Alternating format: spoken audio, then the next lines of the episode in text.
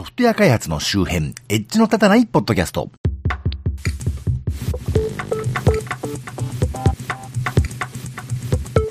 どうも、コンピューターで楽しいことをしたい人、そして、なんか先日スキージャンプのレジェンドとか言われてる選手が私と同い年だということが分かりまして、子供の頃貧乏でという再現ドラマみたいなのをやってましたけども、まあスキージャンプとかやってる時点で俺が子供の頃より全然裕福だよねと思った品物の国国民マッチこと町田です。70年代は今より経済格差とか普通にありましたからね。というわけで今月も最先端とは言い難い地方在住の私が独断と偏見でちょっと気になったテック関係を中心としたネット上の話題を取り刀で紹介するコーナーです。えー、ちょっと今週は一週ぐらい遅くなりましたね。というわけで、最初の話題。Spotify の有料会員が7000万人突破、上半期中に IPO か、IT メディアニュースに1月5日に載ってました。えー、一部読みます。スウェーデンの音楽ストリーミングサービス Spotify の有料会員数が7000万人を突破したということで、次のニュース。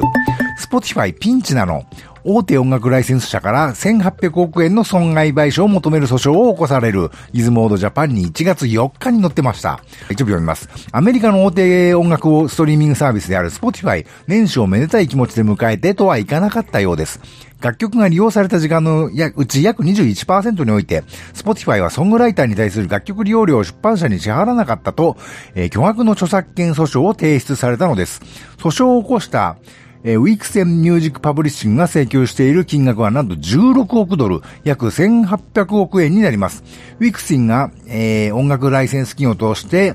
契約を結んでいるアーティストには、トム・ペティ、レイジ・アゲインスト・ザ・マシン、ミッシー・エリオット、ニール・ヤング、ウィーザー、そしてザ・ビーチボーイズと大御所ばかりが名を連ねていますと。えー、大御所ばかりと言いますが、いくつかはほとんど私は知りませんが、えー、絶好調のスポーツファイがね、もっと著作権料を払えよということで、えー、実に追加で1800億円も払えと言われているということですね。あの、スポーツファイがね、ちょんぼしてたのか、えー、儲かってんならもっとよこせって絡まれてんのか、ようわかりませんけど、なんとも巨額ですね。しかし先日発生したコインチェック事件のネムコインの盗難も500億ですからね。なんだかどいつもこいつも気楽になんてこと言ってやがんだという気がしますけどね。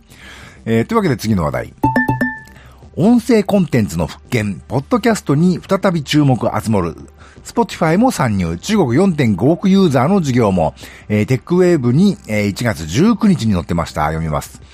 世界で最も大きなシェアを誇る音楽配信サービス Spotify は2018年1月19日、スポットライトという新しい音声プログラムを発表しました。一部中略しまして、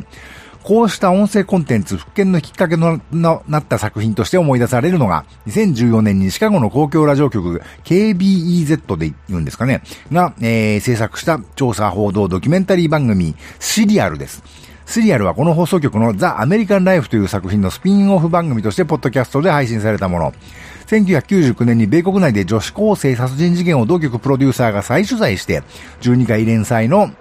1時間番組で検証していくというもの。この事件は冤罪の可能性があったこともあり、短期間で数百万ダウンロードされるなど大きな反響を呼び、それがきっかけで2015年に裁判所が再審開始を決定したということで社会問題になりました。中略しまして、音声コンテンツが最も活気を置いている国は間違いなく中国です。2012年8月に創業したヒマラヤ .com が運営するヒマラヤ FM は2017年11月現在、ユーザー数は4.5億人、国内シェアの73%、2017年8月現在を、えー、持っています。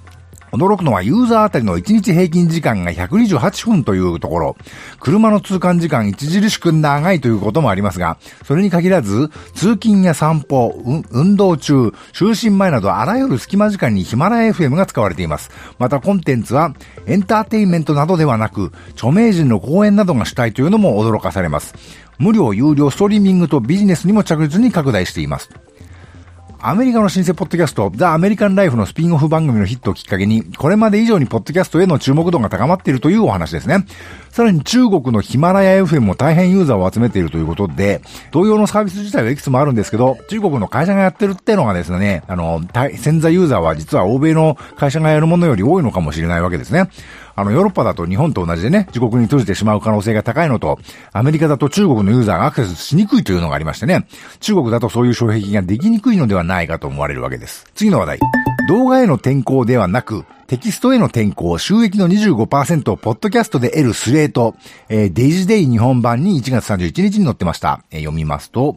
Facebook における競争に勝つため多くのパブリッシャーは動画に転向したが、その結果成功とは言えない状況だ。しかしこんな動画への転向の流れの中で、スレートは意が例外となっている。彼らはテキスト、ポッドキャストに今年大きくフォーカスを当てようとしているのだ。新規採用、新しい広告戦略、新しいサイトデザインを駆使し、この動きをサポートしようとしている。我々は文字に転向しようとしているというのが大きなストーリーだと語ったのは、スレートのエディターであるジュリア・ターナー氏だ。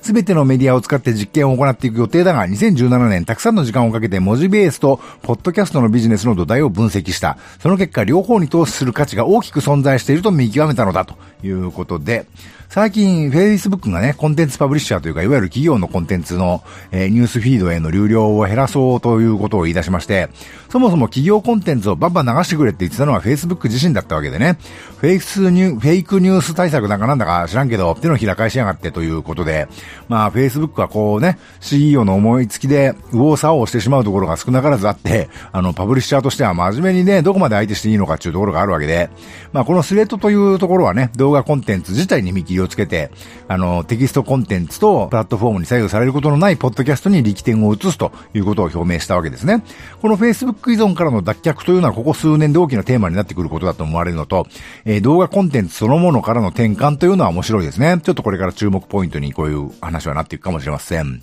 次の話題。ついに FM ラジオデビュー、多様性を追求する英語学習誌、 ENGLISH JOURNAL のおまけポッドキャスト、勝手に ENGLISH JOURNAL が、FM 軽井沢で2018年1月31日から放送開始、株式会社アルクのプレスリリースに1月26日に載ってました。一部読みます。株式会社アルクは、コトバンク株式会社、株式会社バイズーとのポッドキャストでの共同番組、勝手に ENGLISH JOURNAL を FM 軽井沢で放送開始することをご案内申し上げます。だそうで、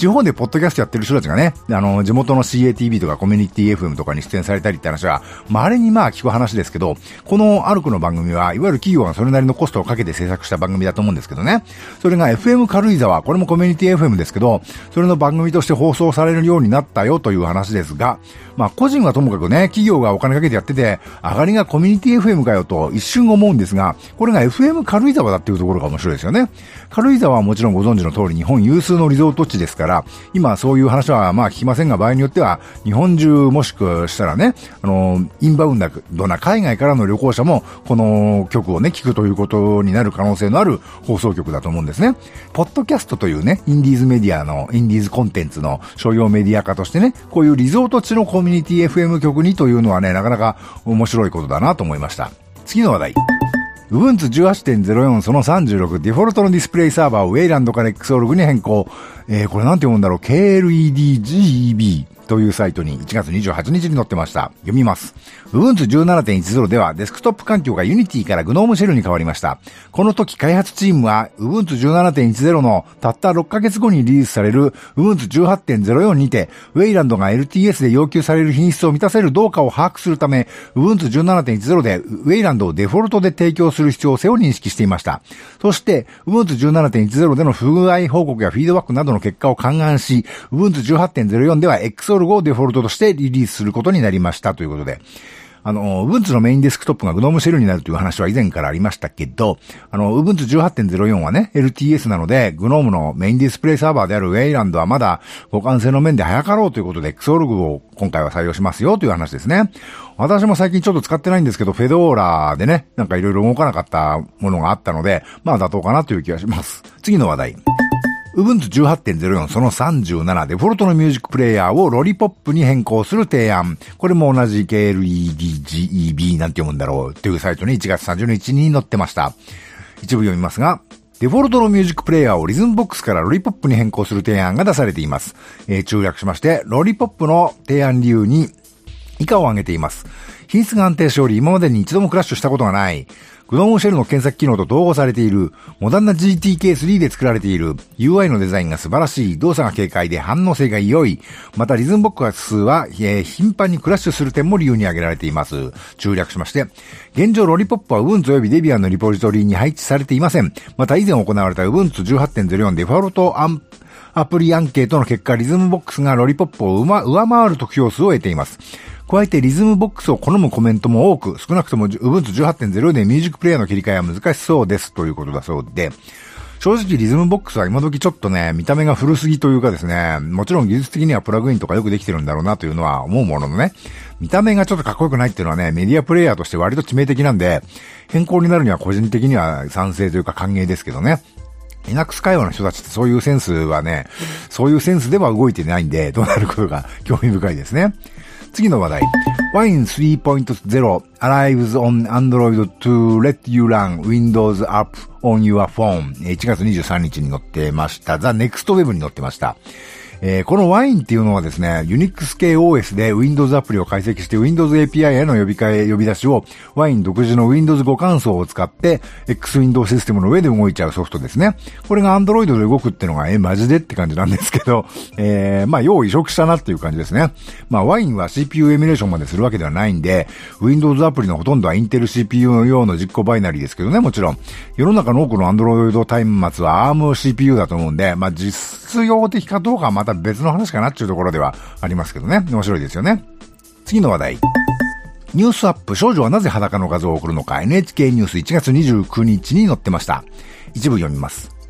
SNS を通じて知り合った人に騙されたり脅されたりして自分の裸をスマホで撮影し、メールなどで送らされる女子、中学生や女子高校生の被害が急激に増えています。被害の背景には親や友達にも相談できず、見知らぬ相手にいつの間にか追い込まれていく巧妙な手口がありました。中略しまして、特に趣味があったり、悩みの相談に乗ったりするうちに親しくなった相手から突然裸の画像を要求されるケースが多いというのです。さすがに嫌だと断っても、これまでに送った顔写真やプライベートの情報をネット上で拡散するぞと脅され、言われるがままに裸の画像を踊る少女もいるということです。脅した相手は男性の場合もあれば、少女と同性を名乗るケースもあります。いずれの場合もツイッターや友達募集のアプリを通じて、はじめは音楽やゲーム、漫画などの同じ趣味の話題で親しくなってくるため、相手への警戒心が低いところにつけ込んでくるのが、えー、特徴ですということで。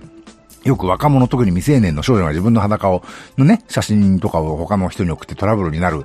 というのは、あの、いわゆるリベンジポルノとかになったりする騒動がありますけど、そんな送らなきゃいいじゃんとかね、まあ、おっさんである私なんぞは思うんですけど、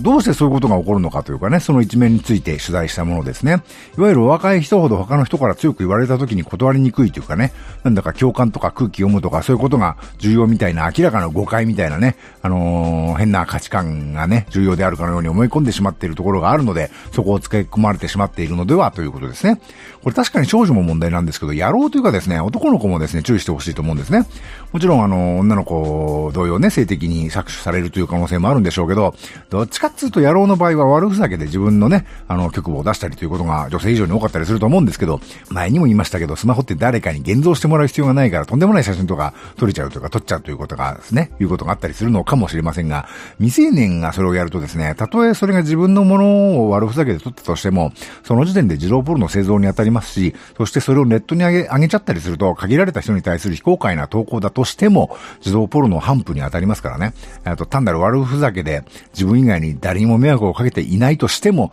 大変な重罪になる可能性が極めて高いんで、ね、あの、ネットは匿名だなんてテレビとかがよく言ってますけど、捜査機関にしてみればそんなことは全くありませんのでね、ダークウェブなんてのもありますけど、まあそこまで行くと本気で重大犯罪の領域ですからね、この番組を未成年の方が聞いたりはしていることはないとは思いますけど、まあ、夢夢油断することはなかれということは強く言っていきたい、言っておきたいですね、おじさんはね。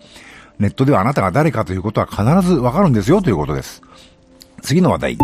情報セキュリティ重大脅威 2018IPA 独立行政法人情報推進、えー、情報処理推進機構に1月31日に掲載されてたものです。えー、一部読みますが、情報セキュリティ重大脅威2018は2017年に発生した社会的に影響が大きかったと考えられる情報セキュリティにおける事案から、IPA が脅威候補を選出し、情報セキュリティ分野の研究者、企業の実務担当者などからなる重大脅威選考会がえー、脅威候補に対して真に投票を行い、えー、決定したものですと、中略しまして、えー、第3位にビジネスメール詐欺というのが書いてありまして、えー、ビジネスメール詐欺、ビジネスイメールコンプロミス、BEC は、えー、巧妙に細工したメールのやり取りにより、企業の担当者を騙し、攻撃者の用意した口座へ送金させる詐欺の手口である。詐欺行為の準備としてウイルス等を悪用し、企業内の従業員の情報が搾取されることもある。これまでは主に海外の組織が被害にやってきたが、2016年以降、海外取引をしている国内企業でも被害が確認されていると。先日のニュースコーナーで JAL がやられた事例を紹介しましたけど、IPU としては今年の脅威第3位に挙げるほどね、このビジネスメール詐欺に注目しているということで、いわゆる個人レベルでオレオレ詐欺とか、特殊詐欺とか言われている手口が企業にもね、あの、行われるようになってきたということだということでいいんじゃないかなと思いますよ。あの、オレオレ詐欺なんて年寄りがやられるやつでしょなんて思っていると、とんでもないわけで、企業としては全社員にね、こういう事例紹介や啓蒙教育が必須になるんだと、私は思いますけどね。さて、このコーナーでご紹介予定の各種の話題はこの番組の Twitter アカウント及び Facebook ページ、Google プラスページに随時流しています。それをご覧になると私が何の話題をしているようとしているのか、なんとなくわかると思いますので、コメント欄図をいただけるとその話題を取り上げる可能性が高くなるかもしれませんし、コメント内容を番組で紹介させていただく場合もあるかもしれません。今回紹介した各話題はこの番組のショーノートからリンクを貼っておきますので、この番組の配信サイトまたは現在お聞きのポッドキャストアプリの画面からご参照ください。番組ツイッターアカウントよび Facebook ページ、Google プラスページはこの番組の配信サイトをご参照ください。ではまた。